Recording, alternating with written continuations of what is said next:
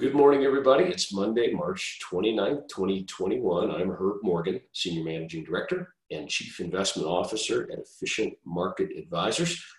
We are a business of Cantor Fitzgerald Investment Advisors. This is our weekly economic and market commentary for the week beginning March 29th, 2021. As a reminder, throughout the week, if I have economic updates or thoughts or ideas, I'll post them on the Twitter. My handle is at ETF underscore strategist and or on LinkedIn. You can follow me at both of those places on LinkedIn. I'm just Herb Morgan. I'm also excited that this is week three of this commentary. Now, this commentary has been around for a very long time, but this is week three of this being available as a podcast. You can subscribe uh, through your iPhone, through Apple Podcasts, through Spotify, Podcast Addict, Podchaser, Pocket Cast, Deezer, Listen Notes, Player FM, and Podcast Index. I hope uh, that way you'll get it automatically download and be able to play it. Of course, the disadvantage to the podcast is you don't get to see these wonderful slides. And this presentation, which you're seeing and or hearing, is designed for use with both the investing public and financial advisors, each of whom are expected to make their own investment decisions. Nothing contained in this presentation is investment advice there are no recommendations for the purchase or sale of any securities. This is purely for informational purposes only. With all of that out of the way, we get right to it. The S&P 500 rose and closed on Friday at an all-time high. It was up one point, almost 1.6% on the week, bringing the year-to-date return over 6%. Mid-cap stocks much higher for the year at 14%, and small companies up 19% for the year. Lagging behind are international markets, both developed and emerging. Lagging because as the economic cycle goes, it's usually as goes the US, so goes the world. In addition to that, the US has benefited, uh, the markets have benefited from fiscal and monetary support. And of course, the US is world, among the world leaders in vaccine distribution and implementation. Uh, bonds also rose last week a little bit as that, that big rise we've seen in the yield of the 10 year seems to have abated, at least temporarily, uh, at least for now. The economic data last week really wasn't all that great. We'll start with existing home sales. February existing home sales fell 6.6%. The annualized pace was 6.2 million. That was well below the estimated pace of 6.5 million why record low inventory has been driving up prices. That's pricing some people out of the housing markets. Rising interest rates also reducing affordability, impeding some buyers. Still, on a year over year basis, home sales are up about 9%. That's existing, I should clarify. New home sales fell uh, to, an, to a pace of 775,000, well below the estimate of 870 thousand. Here again, low inventory, high prices, rising bar- borrowing costs. Also, winter weather in February, which this report, both of these reports are from, uh, very harsh winter weather in February may have kept some buyers at home. We'll see if that changes as things thaw out across the country. Durable goods for February fell 1%. That was worse than the expected gain of a half a percent. Back out transportation, you had a decline of nine tenths of a percent. But as you can see, this is a generally volatile metric, so there's not too much to move to read into that. It's getting back to really more of a normal up and down pace after many months, many consecutive months of big increases. We got the flash readings from Markit. That means it's intra month. Uh, for March on manufacturing, it rose from 58.6 to 59, just a tad below expectations. A big jump in new orders. This was the highest reading since June of 2014, also the ninth consecutive monthly growth. The negative from the report, and this is a theme we're seeing across many different economic reports, is suppliers having trouble meeting deliveries, whether it's car manufacturing delayed by computer chips or anything else along the manufacturing supply chain, whether it's the Suez Canal in Egypt being clogged uh, last week, we're seeing delivery times continue to lengthen uh, uh, all across the economy. In the services sector, remember the services sector is about 85% of the US economy as opposed to about 15% in the manufacturing sector, also rose to 60, also a high, very high reading, the highest since July of 2014 eighth consecutive month of expansion, and this is as service sector just is beginning to open up in many parts of the country. Input prices rose to the highest reading since the series was since the series began, suggesting that while a lot of the data doesn't yet reflect it or show it, there is inflation percolating and bubbling up in this economy. And I think it's more likely than not we are going to begin to see that more and more in consumer prices in the second and third quarters of 2021. Every Thursday, of course, we get an initial claims for unemployment reading. And in a healthy, robust labor market, that number is below 300,000 a week. It did fall from 781 to 684. So it was a significant drop. It was a welcome drop, but we're still not in a healthy labor market. Continuing claims also fell from 4.1 down to 3.9. But pre pandemic, we were at 1.8.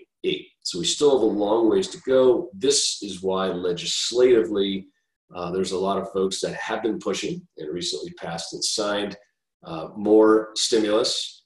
And on the monetary side, the Federal Reserve continues to believe we are at, uh, we have a lot of excess capacity, particularly in the labor market. So they continue to um, be stimulative in their, in their posturing fourth quarter of last year's GDP, the revision report came out last week. Previously at, at um, 4.1, it was revised a little bit higher at, to 4.3. Personal consumption relatively unchanged. So there's you know, a little bit of an uptick there. But we're now more interested in GDP growth really for this year. What's going to happen this year? This is the Atlanta Fed Q1 GDP tracking uh, indicator, you can see it, it had gotten as high as 10% at the beginning of March, now down all the way below five.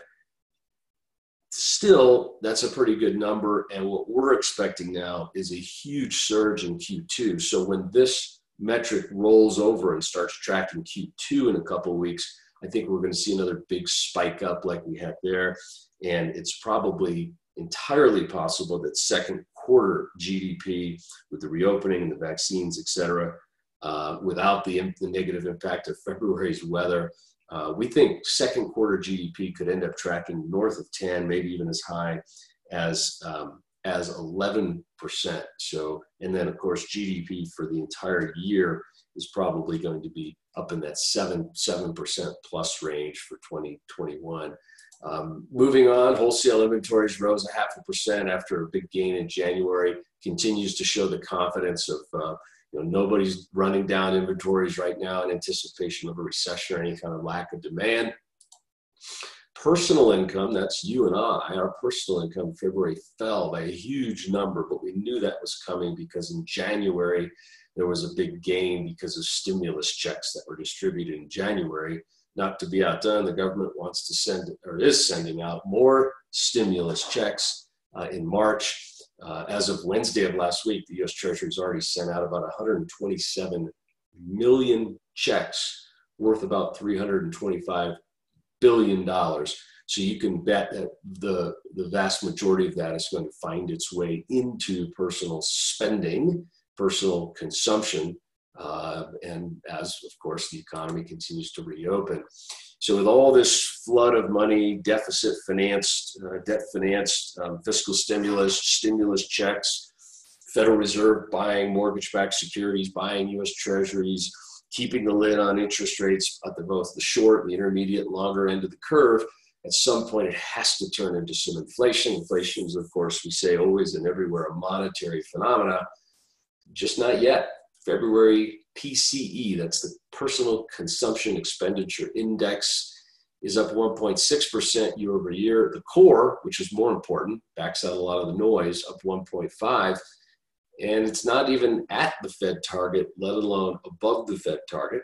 Fed continues to tell us we know in years past that when we got close to target, we began to raise rates. This time, we're not going to do that until this number exceeds our target of 2%. So we have a long way to go before we can start talking about Fed interest rates, I probably think we don't see it at all until early next year. And I'm talking talk until early next year. So we've got at least nine months before we even start to discount it into the market price. We got a reading from uh, University of Michigan uh, last week on consumer sentiment. It rose. It continues to rise off the bottoms from last year, but still has a ways to go. Came in at 84.9. That was above the estimates of 83.6. As I mentioned, continued reopening progress. Uh, this graph shows the TSA uh, traveler uh, throughput that the United States government puts out, the Transportation Safety Administration. And you can see prior to the pandemic, two to two and a half million air travelers every day. Uh, last April, you know, the worst of the pandemic, down, you know, at 100,000 a day. Um, slow, steady climb higher really kind of plateaued uh, between you know just under a million for quite a while. Now steadily above a million, hit a, a new post-pandemic high on Friday, or uh, excuse me, on Sunday yesterday. About 1.6 million people went through. 1.6 million people went through TSA yesterday. Um, and of course, as I mentioned earlier, the S&P 500 rallied at the end of the week, you know, strongly uh, closed at an all-time high. It seems like just a few weeks ago we had had this minor single-digit percentage uh, correction, you know, in February, and there's a lot of talk: is this thing over? And I continue to believe it's not over. Uh, we're probably middle innings in this uh, bear, uh, bull market right now. The new all-time high, interesting, happened ahead of earnings season. The quarter, you know, the quarter is going to end this week, right? March will end Q1 earnings season will begin, you know, around April 6, 7, and 8 the following week. Uh, we'll get into the bank earnings, which should benefit from the steepened curve. Um, but the bottom line I find fascinating is that analysts are rushing to upgrade their earnings estimates. This is the graph of the earnings estimates of the S&P 500, which was down below $130 a year ago, the forward 12 months estimate at that time the forward 12 month estimate at this time is now coming in, you know, the consensus is at 172. And I think it's just a matter of time before more analysts in my terminal, I can go in and look and see when their last revision was. Some analysts are upgrading their estimates now. Many, I believe, will start to do it as earnings come out. And we're beginning to see some street analysts coming in at, you know, as high as 190 uh, for this year uh, for earnings estimates, and you know we could then break through theoretically 200 in the not too distant future. It's a heck of a recovery and a heck of a comeback uh, for corporate earnings in the U.S. So we really think that this earnings season is going to be a pretty good one, and it's probably why you know the market hit an all-time high on Friday. Nobody wants to be short, I don't think, ahead of this. Um, of this earnings estimate, you know, market futures this morning are showing, you know, likely a little bit of pressure on this deal about a hedge fund that had some big, you know, highly levered hedge fund with some big margin calls. It seems like an orderly sale. There's an impact for a couple of firms, probably not likely a longer term impact this week, although that's probably why futures are down this morning. Look to the VIX index, the volatility index. Uh, it is quiet, quiet, quiet. Very unlikely major fallout from this uh, hedge fund blowout last week. What we do have this week is uh, house prices from both Case-Shiller and FHFA, more consumer confidence. Both of the jobs reports, that's the ADP expected is that we added 550. The big one on Friday, 643, that's the Bureau of Labor Statistics. Unemployment rate expected to be at six. Um, vehicle sales also on Thursday. Remember that Friday is Good Friday. The equity markets will be closed. There will still be some economic data releases, and there'll be some trading in the bond markets on Friday. Uh, but the equity markets will be closed. So this will be a shortened week ahead of getting into Q2, getting into the Q1 earnings reports um, next week. So that's really it for this week. Thanks everybody for tuning in. Uh, as a reminder, uh, shameless self promotion. This is now a podcast slaying bulls and bears, making the complex and complicated simple and sensical. Please be sure to subscribe on your favorite podcast vehicle. Thank you, and I'll talk to you again next week.